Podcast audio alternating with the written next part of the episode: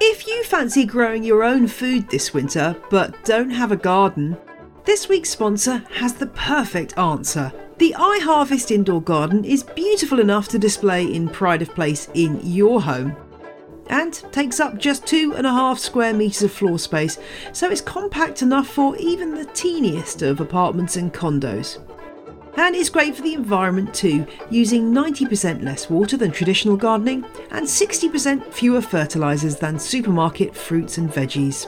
And the iHarvest comes with lights and everything else you need. Just add water and nutrients to watch your farm fresh vegetables grow.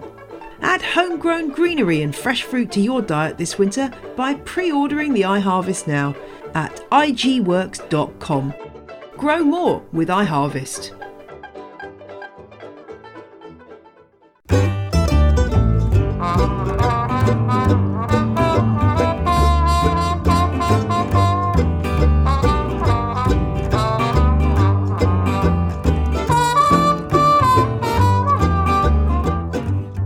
The Ledge podcast is here again. It's episode 111. This is the show where calling somebody a plant nerd is a massive compliment, and that can only be a good thing.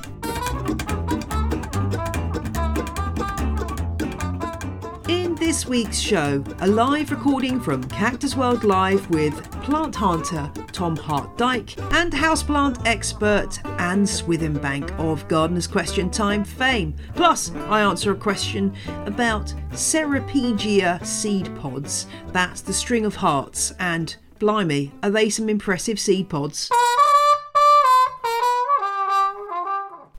Thanks for all the lovely comments about the two Peperomia episodes. You seem to have really enjoyed those. And if you haven't checked out my Instagram, please do for a couple of videos showing the Peperomia technique for propagation that I've been talking about in the show.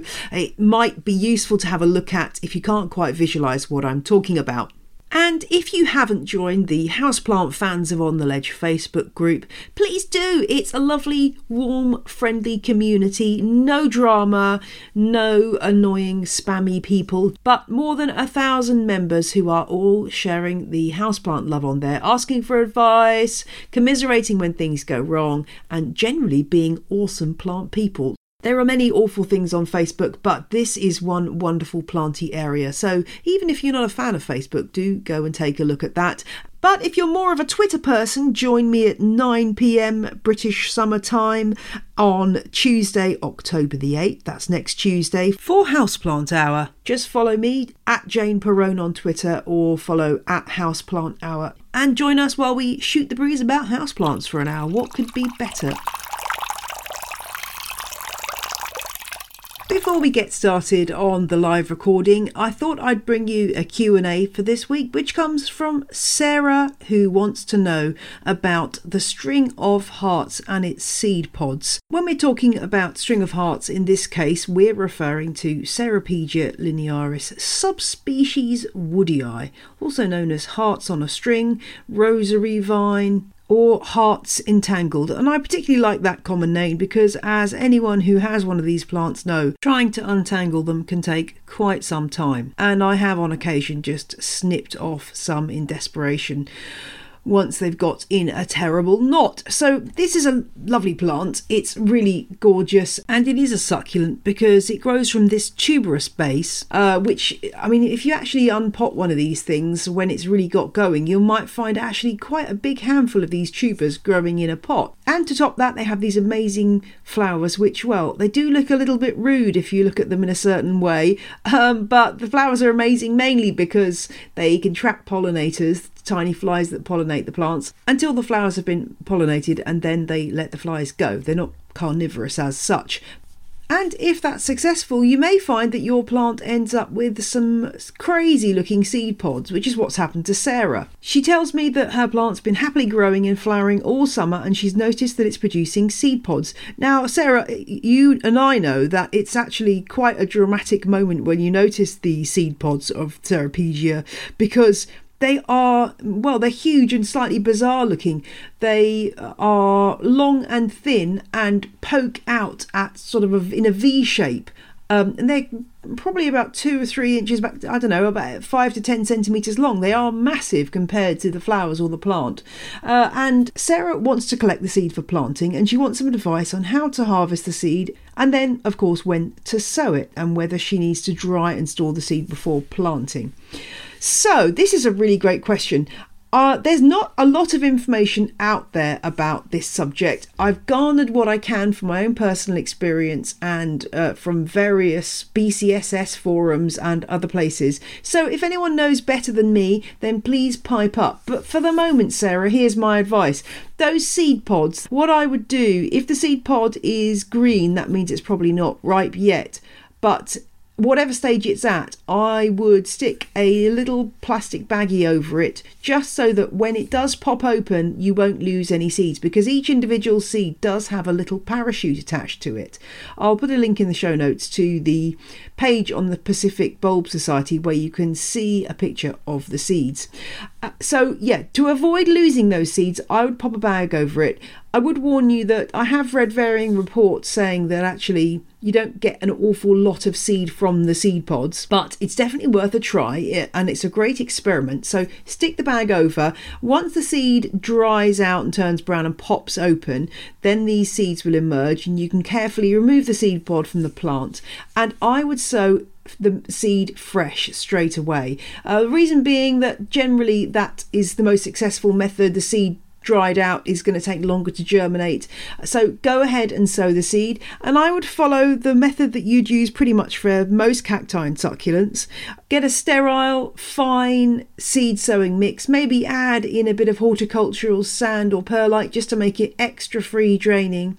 Then sow your seeds on the surface of the damp seed mix and top with a little bit of damp vermiculite and stick that in a heated propagator ideally or if not in a very sunny spot with a clear plastic bag over the top and wait for germination if you're wondering why we aren't all sowing Ceropegia seeds, I guess the reason might be that it's very, very easy to propagate in uh, a number of other ways that generally will produce plants more quickly. It's easy enough just to take a section of stem, put it in a glass of water, and it will re- reasonably quickly. You can also take a length of stem, loop it back over the top of the pot, and use an unfurled paperclip just to peg it down onto the potting mix and it should root that way. If you find that you have little tiny tubers that emerge on the stems, you can snip those off push them gently into some potting mix and you'll find that that will produce a new plant that way.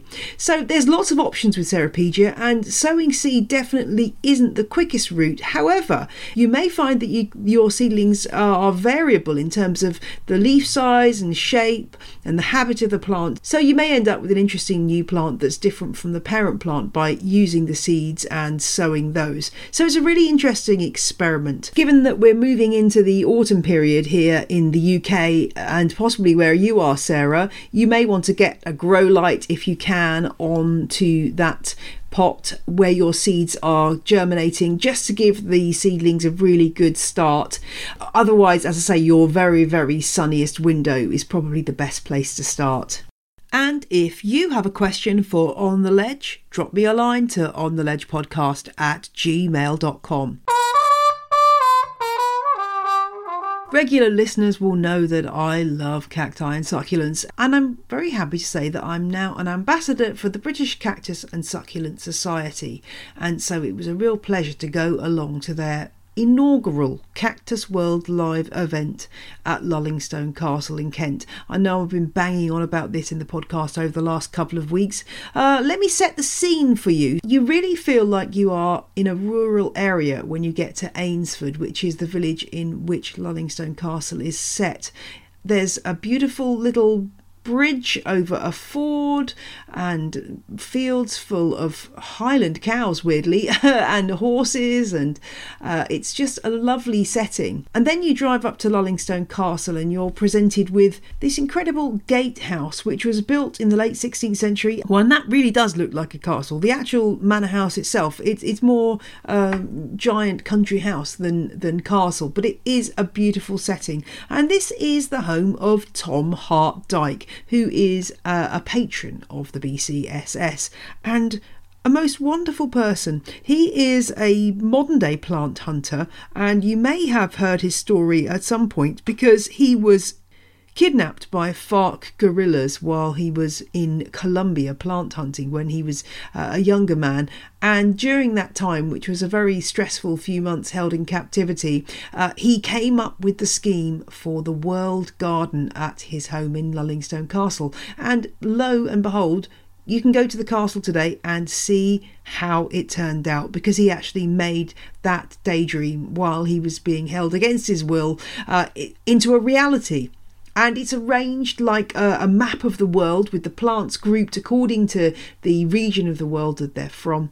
And of course, that means there are lots of the plants that we love, uh, from orchids and cacti and succulents to begonias, forest cacti, and so much more. So if you ever get the chance to go to Lullingstone Castle, please do take it because it's a wonderful place. So turning up at Lullingstone Castle, going through the gatehouse on a gorgeously sunny morning a couple of weekends ago, and laid out before me were two marquees where Cactus World Live was taking place. And even though I arrived just after the doors opened, the place was absolutely buzzing. I hadn't realised that the really serious cactus enthusiasts, they bring along their own plastic trug or plastic tray to put their plants in as they purchase them. So I felt like a bit of an amateur, to be quite honest. Uh, but plant sales were very brisk. But the great thing about this particular event was that there was loads to do for families as well. So Chairman Ian Thwaites has really thought about how to attract younger people to the society. So there was face painting, there was a wonderful uh, cactus based um, coconut shy type thing where you had to knock over models of cacti in order to win cacti, which was absolutely brilliant. Uh, and and I was delighted to be able to record a live event there and interview both Tom and another patron of the BCSS, Anne Swithenbank. Anne is a regular on the wonderful institution that is Gardener's Question Time, the BBC Radio 4 programme that's run for many, many years. Anne has has many books to her name and is a wonderful gardening expert and one of my heroes, so I was a little bit starstruck to meet her and Tom. Now, I should say that this was recorded in a very busy, very noisy marquee, so I hope you can bear with the sound. I've done as much as possible with the help of my sound person, Lisa Hack, thank you, Lisa, to make the sound as good as it could possibly be, but there is lots of background noise, so I do hope that you can concentrate on the voices of myself, Tom, and Anne, and the background isn't too distracting. But as I say, this was the first year they'd run the event, so we weren't exactly sure how things were going to work out, and I think in future I'd ask to be in a slightly quieter part of the uh, festival, but it was fantastic to be at the heart of the action as well. So I really hope you enjoy listening to this and you can hear my, the excitement in my voice. Yes, I get very excited about cacti and succulents. So do have a listen, and if you're inspired to think about joining the BCSS, check out the show notes at the end to find out how. And I have to admit, my knees have gone a little bit wobbly. It's good job I'm sitting down because I'm truly in the company of gardening royalty here. Anne is one of Britain's best known horticulturists, garden, gardening broadcasters, and writers. She's a member of the Gardeners Question Time panel for BBC Radio 4, and she's worked at RHS Wisley, and she's written many books. Many of which I have, including The Greenhouse Gardener, The Conservatory Gardener, and No Time to Garden, The Half Hour Gardener, which is kind of my style, I have to say. And Tom, what can I say about Tom? He's a horticulturist, author, plant hunter, and his family seat is right here at Lullingstone Castle. And he's the designer of the World Garden of Plants. And I haven't had a chance to look round yet. And in fact, Tom, just to warn you, when you lock the gates tonight, just check that I've gone because otherwise I might be bedding down with some of those 8,000 plant species. So, uh, what are we going to do today? Well, I wanted to start with a little quiz just to test the audience and my my lovely guests' knowledge. And one of the things I love about cacti and succulents is the names. The common names are crazy, but also the Latin names are fun too. So we're just going to start off with a little test. And we're going to start easy and we're going to get harder. And I'm going to just show these, uh, maybe I'm going to show these to the audience first and see if anyone wants to have a go at some of these names. So if you if you think you can pronounce this, shout it out, please. Come on. Okay, Tom, would you agree with that? Is that correct? Absolutely. And any other? Wallacei. Wallacei. There's a Wallacei, ER. I Yes. think, Okay. yeah, okay. Let's go for another one. Okay. This is a good one. This is a good one. Anyone? Anyone? Come on, front row.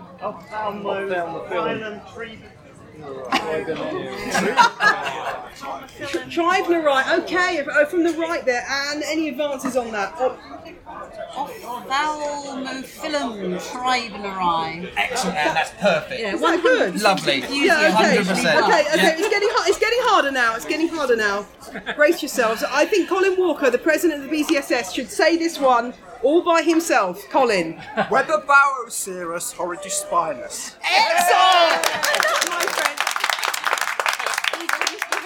And that, my friend, is why Colin is the president of the BCSS. Well done, Colin. Okay, let's have a look here. Uh, have we got anyone else who wants to have a go at this one? Come on.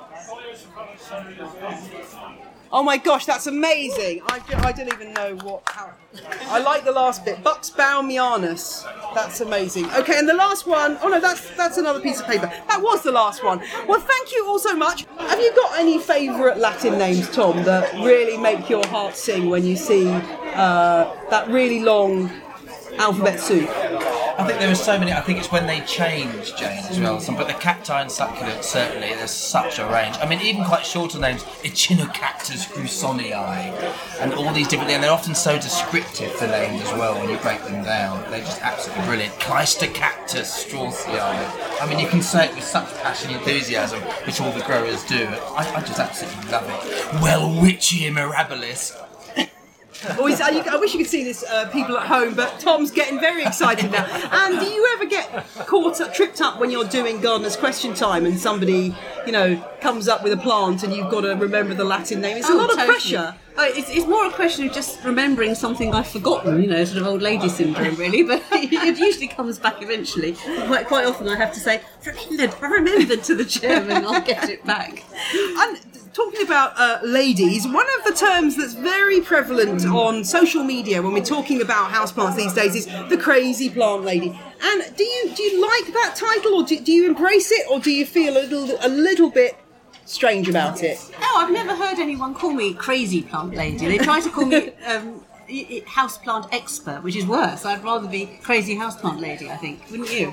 Yeah, Yeah. I think so. I think so. Uh, Tom, I think you're called, you're known as the plant nut. All sorts, Jane. Yeah, absolutely. I mean, you are wearing you were wearing a sombrero earlier. You are And the wearing poncho's the poncho is yeah. It does give you a slight air of nuttiness. But it's that enthusiasm and passion that everyone in this marquee, everyone at Lullingstone today, has got for the world of plants that just shines through. And it's just such a leveller of everything, and it's just so wonderful. And especially when you're interested in this particular range of plant that's so di- diverse, oh, it's, it's just brilliant. So yeah, I get called all sorts.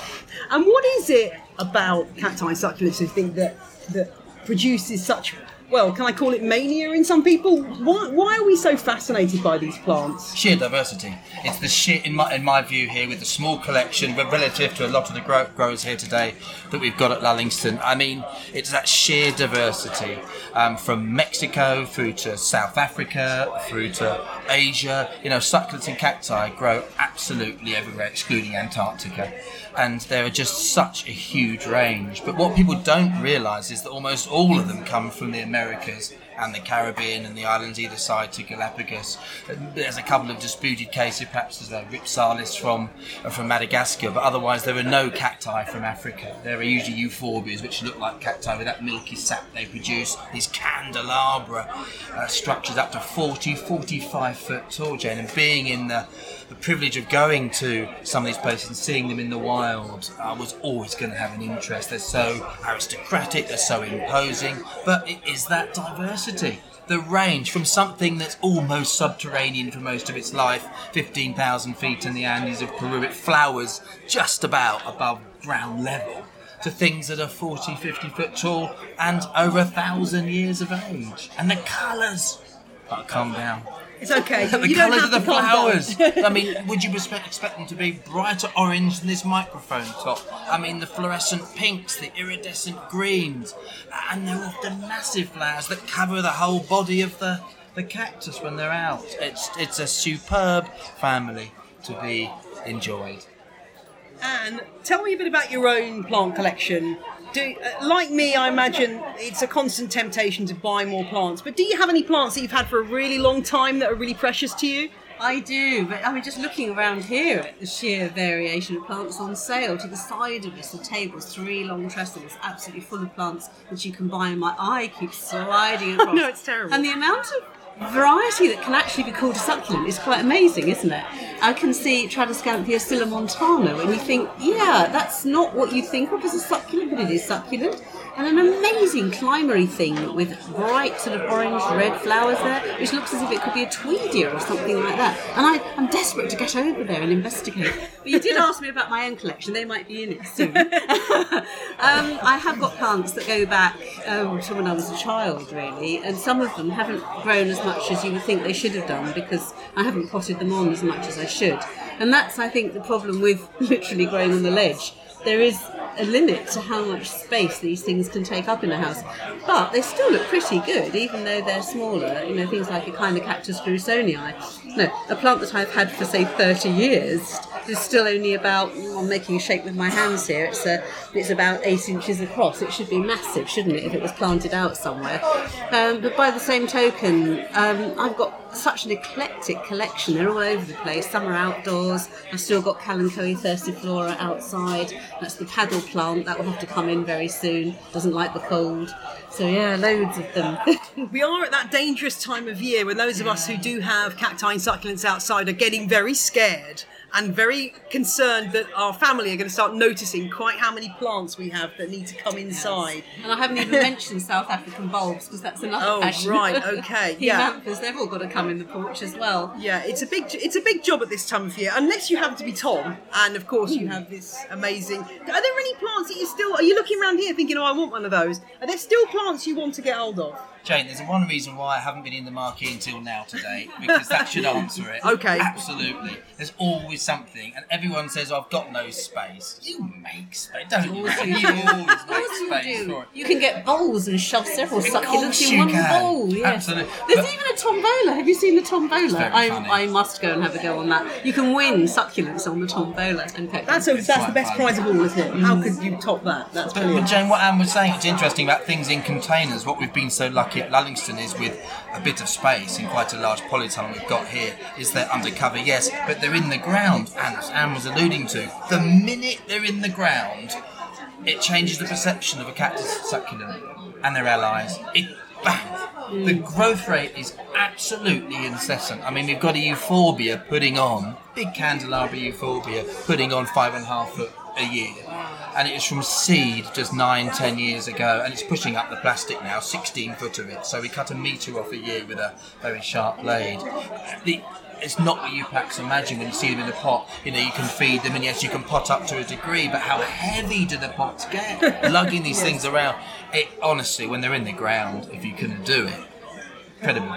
What, what's your tip for repotting? Because I've heard all everything, every possible sort of Heath Robinson technique for repotting a spiny cactus or an opuntia with those little tiny spines that like to stick in your fingers.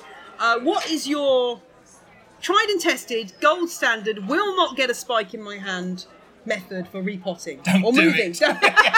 Don't do Okay, it. that's good. Honestly, the scars. I mean, look at that one. That went right in Oh. yesterday. That's a fantastic scar there. Anyway, no, what I do, thick pair of gloves, leather if possible, because the glochids the small little fine hairs. They're so deceiving, and that you don't feel they go in, and three or four days later you've still got them. To avoid that, thick gloves.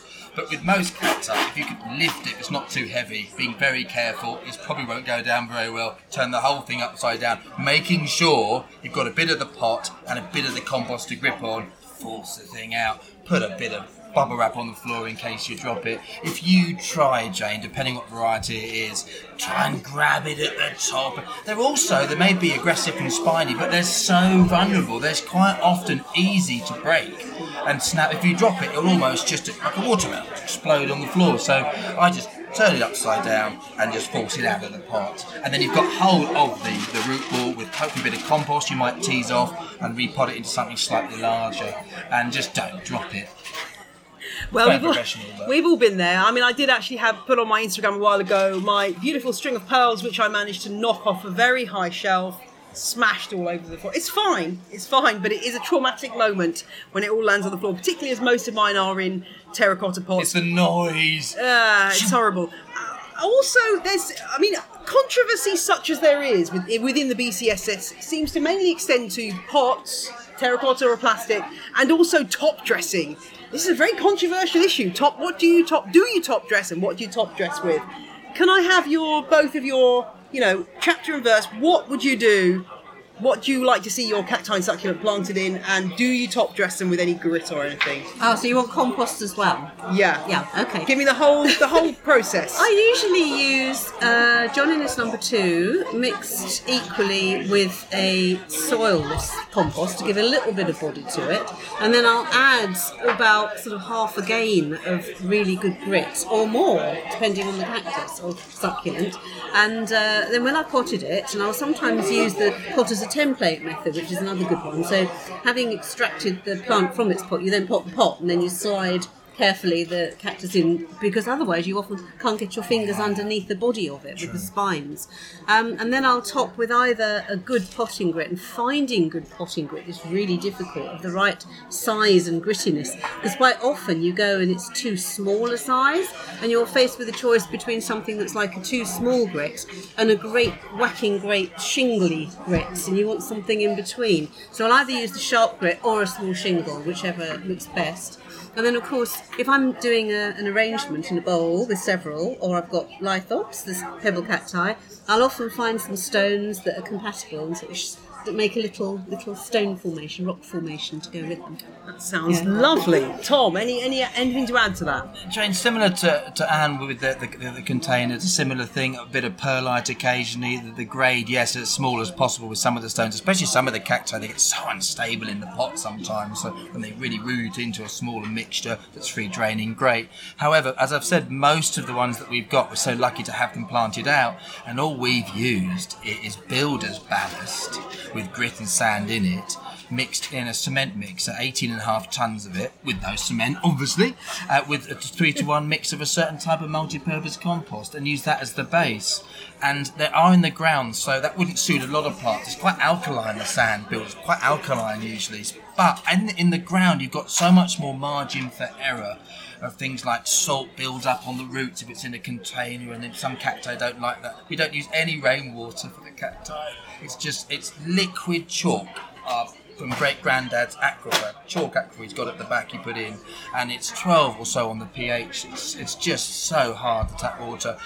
But they look all right. You get a bit of calcium deposits on the sides of the stems, but as they're in the ground, I think I'm getting away with a lot more. In containers, I do use rainwater for the containers that we've got because they would struggle, I think, long term. But How long do you leave your newly potted cacti before you water them in? Because that's another issue, isn't it? it is, Anne. Straight away. Do you? I do. I, I, I usually leave mine a few days so any broken bits can sort of heal up and dry off. That's what bit. I do, Anne.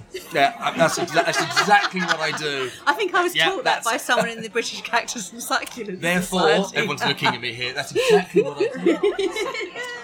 But I think that's the amazing thing is that lots of people have their own tried and tested techniques for things, and if it works for you and your plants are healthy and happy, then it's working for your conditions and your setup. So don't feel like you have to adapt to somebody else's ways. I'm interested about the idea of having cacti and succulents, uh, some cacti and succulents as outdoor, growing outdoors in a bed. Can you give us a few tips on what kind of things can survive outside in the British climate? It's surprising, Jane. I would have to say here, we're in, may not feel like it today at 27 degrees or something amazing. We're in quite a cold dip here. It's a small valley, but that cold air sinks. And in the walled area over there where the garden is, it doubles the cold. The wall keeps the cold, magnifies it. So we've got a big Mexican section outside with lots of cacti, especially prickly pears, and lots of succulents. So lots of, of agaves, uh, the and, and, and so on. The nolinas are doing well. We cover the whole lot, 55 foot long, 23 foot wide, and 11 foot tall with a temporary polytunnel in the winter. So, I, in, in, in my view, to actually answer your question, every type, some will disagree here, a lot will, from reading the, the journal, a lot will. That basically, without a layer of plastic, or if you're doing it small scale, bit of glass raised up on bricks to cover them in the winter at Lullingstone, almost every winter except last winter, they'd be either dead or damaged enough to look rubbish in spring because they take a while perhaps to recover. But with that, that quite a big structure, every year put up with concrete foundations in the ground. I know this isn't practical for everybody. Obviously, it's a lot of work, but there's hardly any damage. Now the agaves are frozen solid in the winter. You see the icicles pouring out of the leaves. The prickly pears are frozen solid. There's hardly any difference in temperature underneath that polytunnel. It's not heated than outside, but they're dry. At the root, the crown. They can be frozen for three or four weeks, like in 2010-11 winter, unmarked. Unmarked. And a lot of them coming from, try and choose one that come from cold areas. That's fascinating to hear. I mean, I think it's a great idea to experiment, and that's exactly- what. exactly And again, it might work. And the dryness is the key. Uh, my my agaves are in an unheated greenhouse and just just totally dry, and they seem to be fine as well. And I really don't know what I'm doing with agaves, so they must be easy. Um, and I hate to bring up the subject of pests, but this is one of the questions I get a lot on on the Ledge podcast about. Uh, What's this strange fluff on my cactus? Um, what happens when a mealybug makes itself known in your in your collection? What what aside from you know scorching it all with fire? What what is the ultimate mealybug solution? Is there one? Yes, there is. Uh, two things have happened. Uh, so, one once a mealybug infestation took hold to such an extent that I actually threw all the plants away and started again. And I, what I'd done wrong was I didn't quarantine a plant that I brought in. It was downstairs, and my stapeliads were upstairs, and it was a Nolina. And I didn't realise, in a ponytail palm. I didn't realise that it had mealybug on its fleshy roots just under the surface of the compost. And it must have travelled up in the air currents, got on them all. I was busy and I just thought, I can't have this spreading any further, I'll get rid of them and start again. But um, elsewhere in the establishment, on a, le- a lesser scale, I had a Hoya, well, I still have it, beautiful variegated Hoya. And uh, I, I really love Hoyas. That started mealybug almost as soon as I bought it and I controlled it by squirting it with SB plant invigorator. And so do it one day to really get through the sort of, waxy coating of the bug. And then the next day to sort of kill it off more, and then a week later, and then eventually it went. It tried to come back a couple of times, but I, I zapped it again and off it went. So, and that's a fairly non-toxic pesticide to use. I So think that's what I did. I think once you start spending your any excess money you've got on SB Plant Invigorator, you know you've truly made it as somebody who collects plants because this seems to be the thing that lots of people are buying uh, to deal with pests. Uh, Tom, any any other mealybug suggestions? Well, we, we've got quite a bit of mealybug, and you're absolutely right. You've really got to watch the plants from wherever it is. Garden centres, yeah, yeah. just one or two with a mealybug. All we use, this is going to sound a bit old, garden hose. Now they haven't got wings, so they really get stressed out. You soaking them, and I know this. I mean, soaking, but with the hose, Jane, making them physically leave. What really is tricky, I find, is especially with things like prickly pears, when the flowers are finished, I can't see any around. You take the old flower head off to reveal this indented cup full of these mealybugs. You've just got to. I was doing it yesterday because of today uh, with minor mealybug infestations at Lullingstone. Minor, we've got. I was doing it yesterday just to make sure none for people to see today, and I was getting the garden hose and squirting them off. Of course, they'll get their feet and come back up, but they get really stressed out, and that's all I've done over the years. I mean, perhaps not. not Spray That is make work or spray, but a garden hose with black fly on dahlias squirt that they very rarely will come back that same dahlia. They get all exhausted and they can't be bothered to climb up the plant again. That is the stuff of nightmares. Uh, uh, Opuntia filled with me. I mean, how, I, I am actually actually going to have a nightmare I about am going to have a nightmare about that as well. That sounds absolutely horrific. Uh, I don't- think root mealybug are even worse. Yes, they're yes. even worse Oh. than the top mealybug. I Yes. hate them. Yeah, and we're getting we're, we're getting uh, we're getting the, a nice level of mealybug hate here, which I'm I'm enjoying. Uh, any other pests that ca- cacti succulents other than mealybug? Are there any other pests that you have problems with? Any sort of bigger animals here? Do you get rabbits or any you know deer or anything coming in and having a No, nibble? I tell you the worst that beats mealybug. Unbelievable when you see in the morning just a pile of spines from your favourite Opuntia phaeacantha from Apache Trail, Arizona. Mollusks. Destroy. pretty- Whole pads are just taken out by snails. Slugs aren't too the snails, and they'll eat, eat, eat through the prickly pear and fall out the other end. You're left with this sort of fifty pence piece, and you know for the rest of its life. That particular pad, which can last obviously for years, it will try and callus over, but you've usually got holes in it. I say it's a rare species with holes in it, and it's just a nightmare. Mollusks. Now, most people might be quite surprised. Perhaps you'd say scale, Tom, or you'd say a rogue deer, or, but no, it, it, it's snails. And maybe don't expect that with a, a prickly pear, which is so well armed usually. And you're left with their spines in the morning, and the whole pad split into two, and you're just, but stamping them, and that pressure point on your foot, so satisfying. Yeah, I've done that a few times wearing slippers or indeed barefoot going outside, which is it's not. Yeah, I mean, I just I, I don't know about you, but sometimes I'll wander from house to office, you know, for some particularly domestic reason, nothing to do with my plants.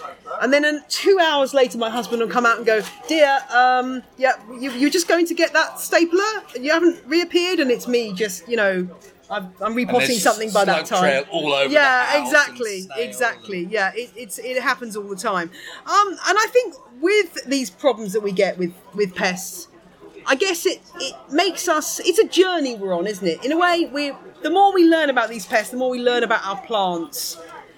We've got to take the rough with the smooth, though, haven't we? Things go wrong. Plants don't always survive. I always like to say that you know, killing a few plants is a journey is a journey of discovery towards understanding more. So we always try to be positive about plants dying for various reasons. Although I can imagine, yeah, the hatred for the snails is is understandable.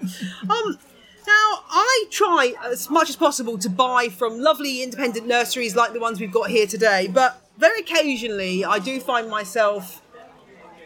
I have an incident. I was in Lidl the other day, and and I, was, I think I was buying cheap prosecco and brioche burger buns or something, and uh, you know there was a plant that literally, well, not literally, but it called out to me across the store, and it was just on its own on a shelf, uh, and I literally ran towards it, throwing old ladies and small children out of the way to get to it because I thought somebody's going to have it before me.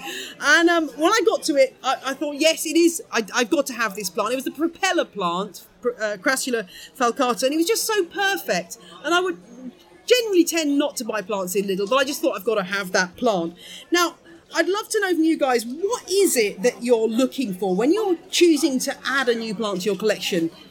Is it like me, totally irrational, but just something gut, or is there particular qualities that you're looking for in a in a new plant? Completely irrational. Window shopping, always. Yeah. Especially with cacti and succulents. Yeah, but I, I guess, and but, but Tom, have you got kind of a completist spirit? Do you need to have every cultivar in a particular species or genus, or are you are you just rational random behaviour, Jane. Yeah, the okay. But I have to say, I try now. I'm quite disciplined.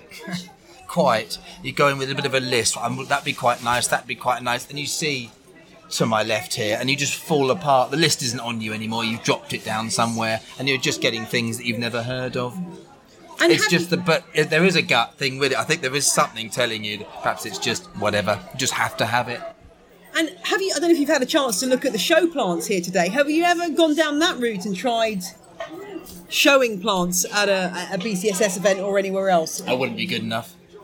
I don't, think, I don't think I'd be Oh, good I'm enough. Not to the standard today. And as I say, a lot are in the ground, but the ones, the containers that we have got of things, I can give, give it a go, but I'd be rubbish. What about you, Anne? Is it ever? When I was about eight, I used to Oh, the local okay. allotment society show. You know, we had en- enter your three cacti. I used to do that all the time, and Oh, win. that's good. Wow, there you go. but the, the standard wasn't as high as this, obviously.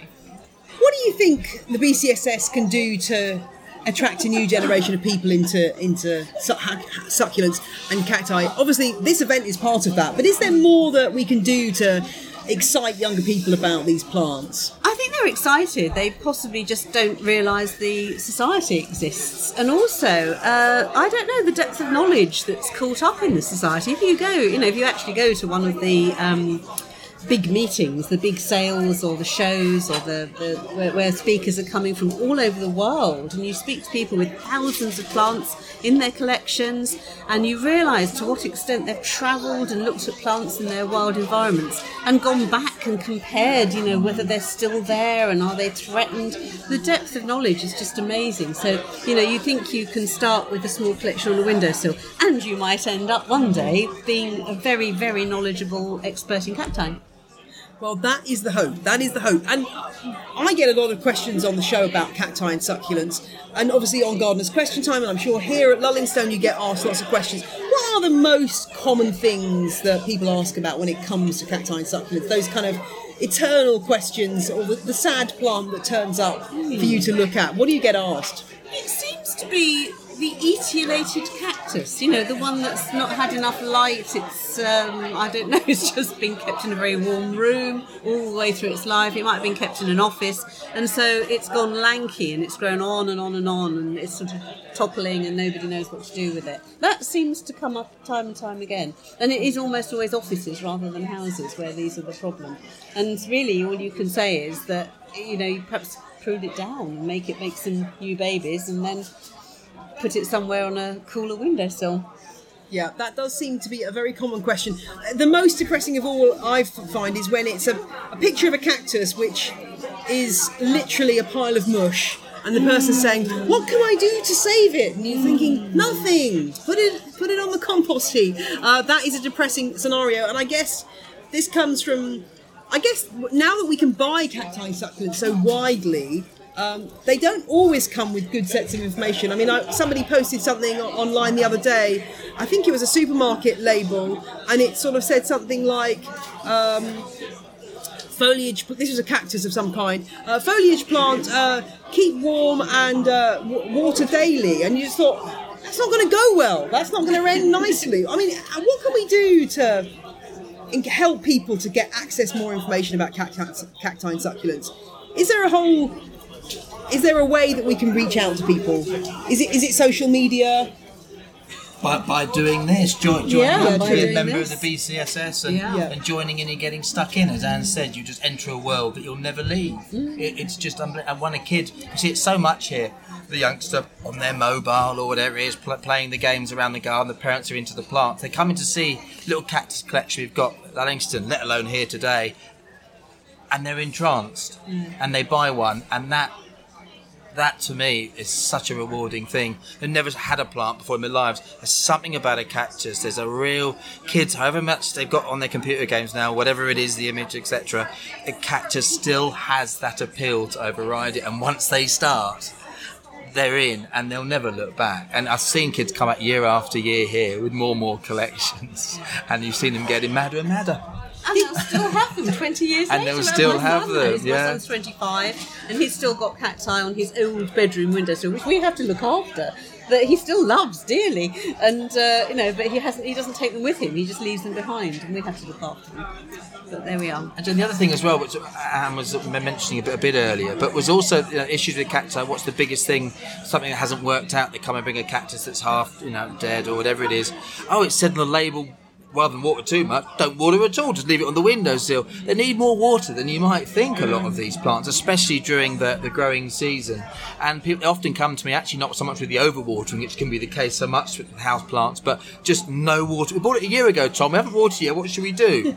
and there's this cactus that's never going to come back. So water a bit more. You know, some that's the bit, biggest thing we get from that stat. But on- once you get them enthused, they're in there. Yeah, but to get the cacti to show standard, that is what's important, isn't it? Is getting keep keeping them growing steadily so they don't have fits and bursts and get these sort of wastes around them and then they go again and they get a sort of a bulge and then they get a little bit scorched and dry and they have a sort of a scar on them and they become slightly uglier. They've got good character, but they were getting a bit ugly and, and sort of not, certainly not showable. It's an art. It's It an is a- art it to is get an art. to this yeah. standard, yeah, and yeah. it's all year round attention. The image of a cactus, just leave it. Oh, this is a very high standard. They'll standard. stay today, alive, but they won't look great. right, exactly. Yeah. And has some of your you, you've travelled around the world, world looking at plants. Uh, you're fairly famous for that, shall we say? Uh, you, you're known for you're notorious for it, could we say? Has your experience of seeing cacti and succulents in the wild inspired you in the way you grow them in your own home and just made you uh, is that important the fact that you can see what how these plants actually grow in their own environment critical, absolutely critical. You can go on Google all you want. BCSS are fantastic. You can read all their journals and publications that you want and everything, but you can't beat seeing something in the wild to improve your husbandry back home.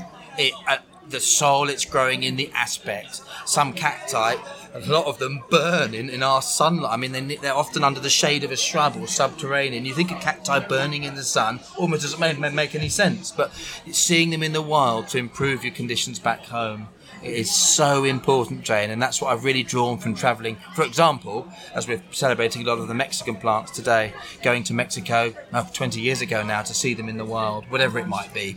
Costa salvias and penstemons, whatever it is, all the plants there, seeing them wild, so, so important that your learning curve is absolutely huge. Really important.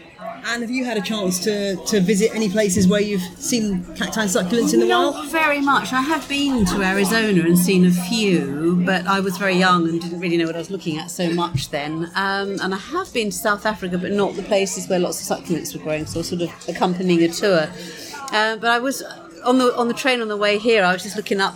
Uh, about Francis Masson, who obviously collected loads of succulents back in the 1700s, and talking about Latin, he, um, he he wrote really well actually about. You can read it online about how he felt about collecting plants, you know, in, in from the wild in South Africa. But then when he goes on to describe them, it's all in Latin, all of it, all of the description, because that's what they did in those days.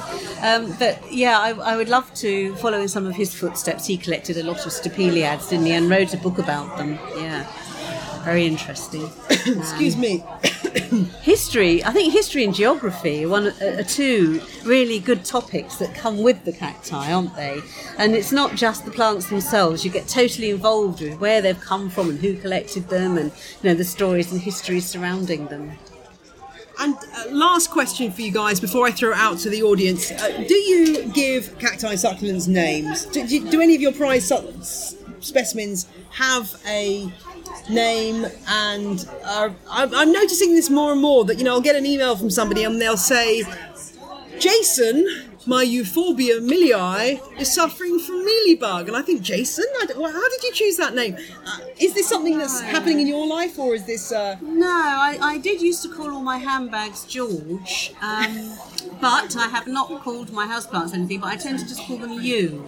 So you're doing really well. You flowered. So I sort of pat them and talk to them and call them you. But See, I don't funny. give them names. I don't talk to my houseplants, but I do talk to the pests.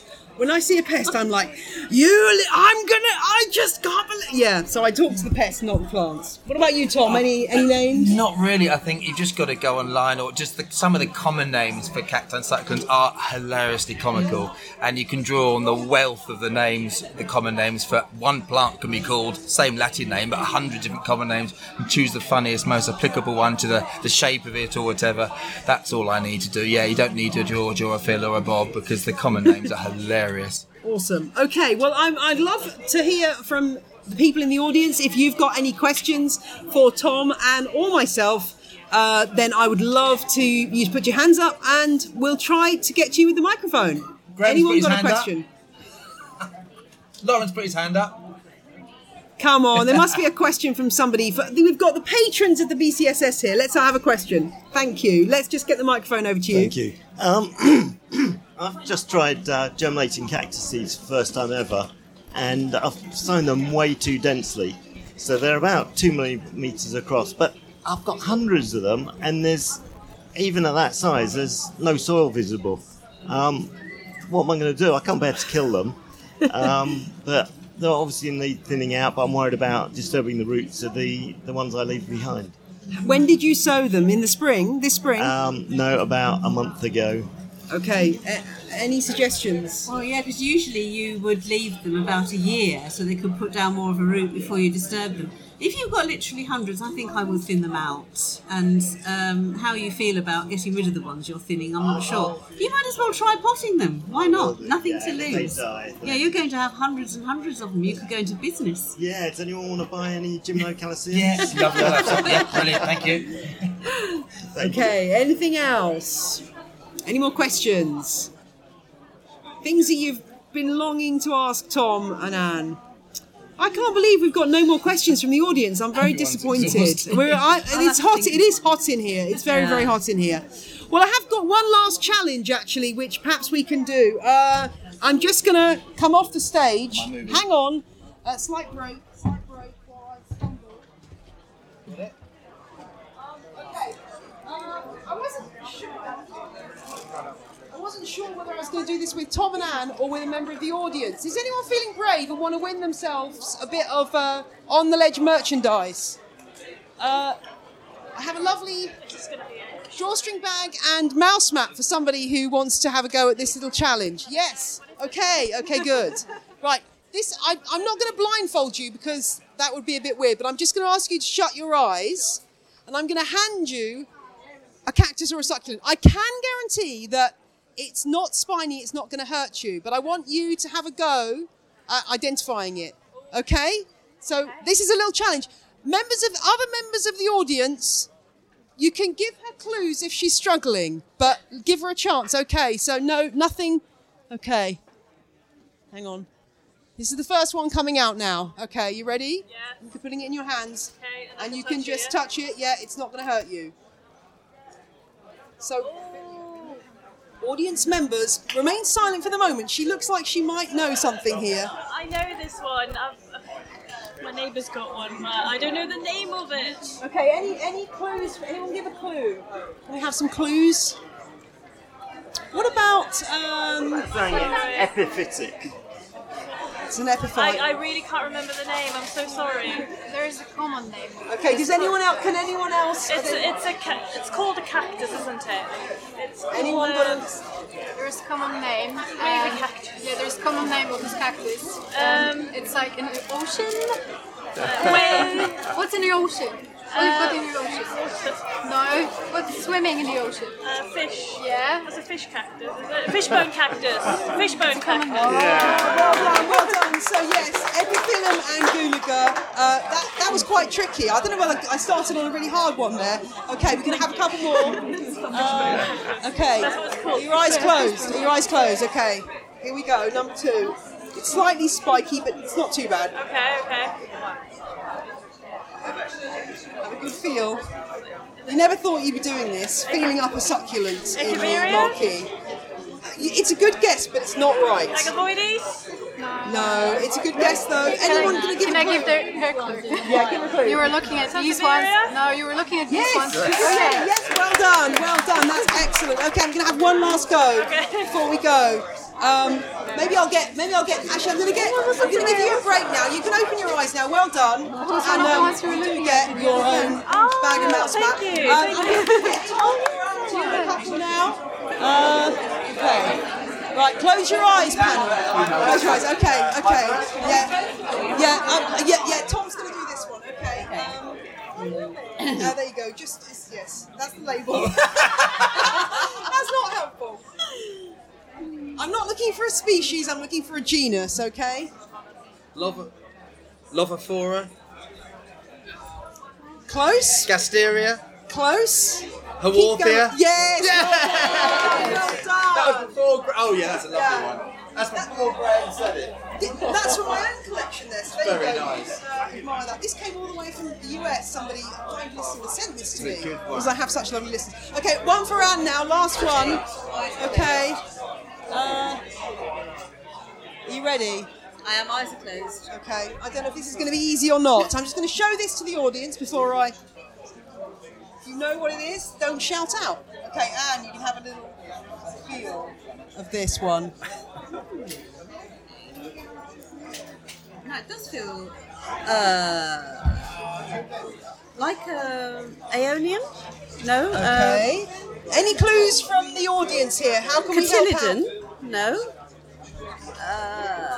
South Africa. South African. Yeah. Oh, ooh. It is in a fancy pot. yeah, I can feel the fancy pot. That felt This really plant may weird. have been mentioned already. Yeah, it's Kalanchoe. Is it Ka- Kalanchoe? It's closed. Colin Walker saying you're close, Anne. Should we, should we put you out of your misery? Uh, yeah, go on. Open your eyes, Anne. It's, it's my passion falcata. I'm, I I'm worried now. it I've taken anyway. all the bloom off its leaves. Don't worry, don't worry. I do have a few stunt plants that I tend to uh, bring to things like this, so I'm sure it'll, it'll recover. Well, that just shows how much plant knowledge we've got in the room. Well, because that's a pretty hard challenge, guys. So well done. Thank you very much, everyone, for joining me. Have we got any more questions before I go? Um, otherwise, I'll say thank you so much to Anne and to Tom for joining me today. And thank you to you for listening. And please do go and listen to one of my 109 episodes of On the Ledge podcast. I'd love to have you as listeners. Thanks, everyone. Take care.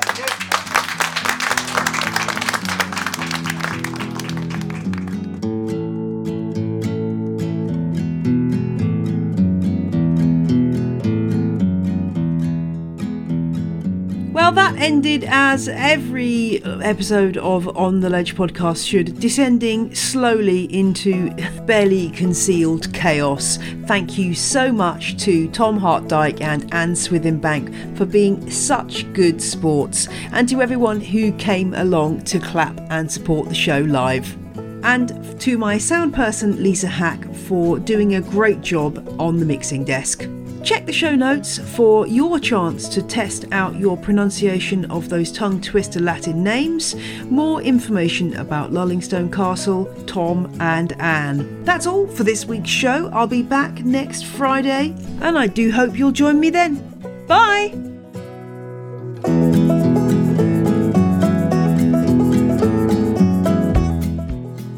The music you heard in this week's episode was Roll Jordan Roll by the Joy Drops and Water in the Creek by Josh Woodward, with ad music by the Heftone Banjo Orchestra with Dill Pickles.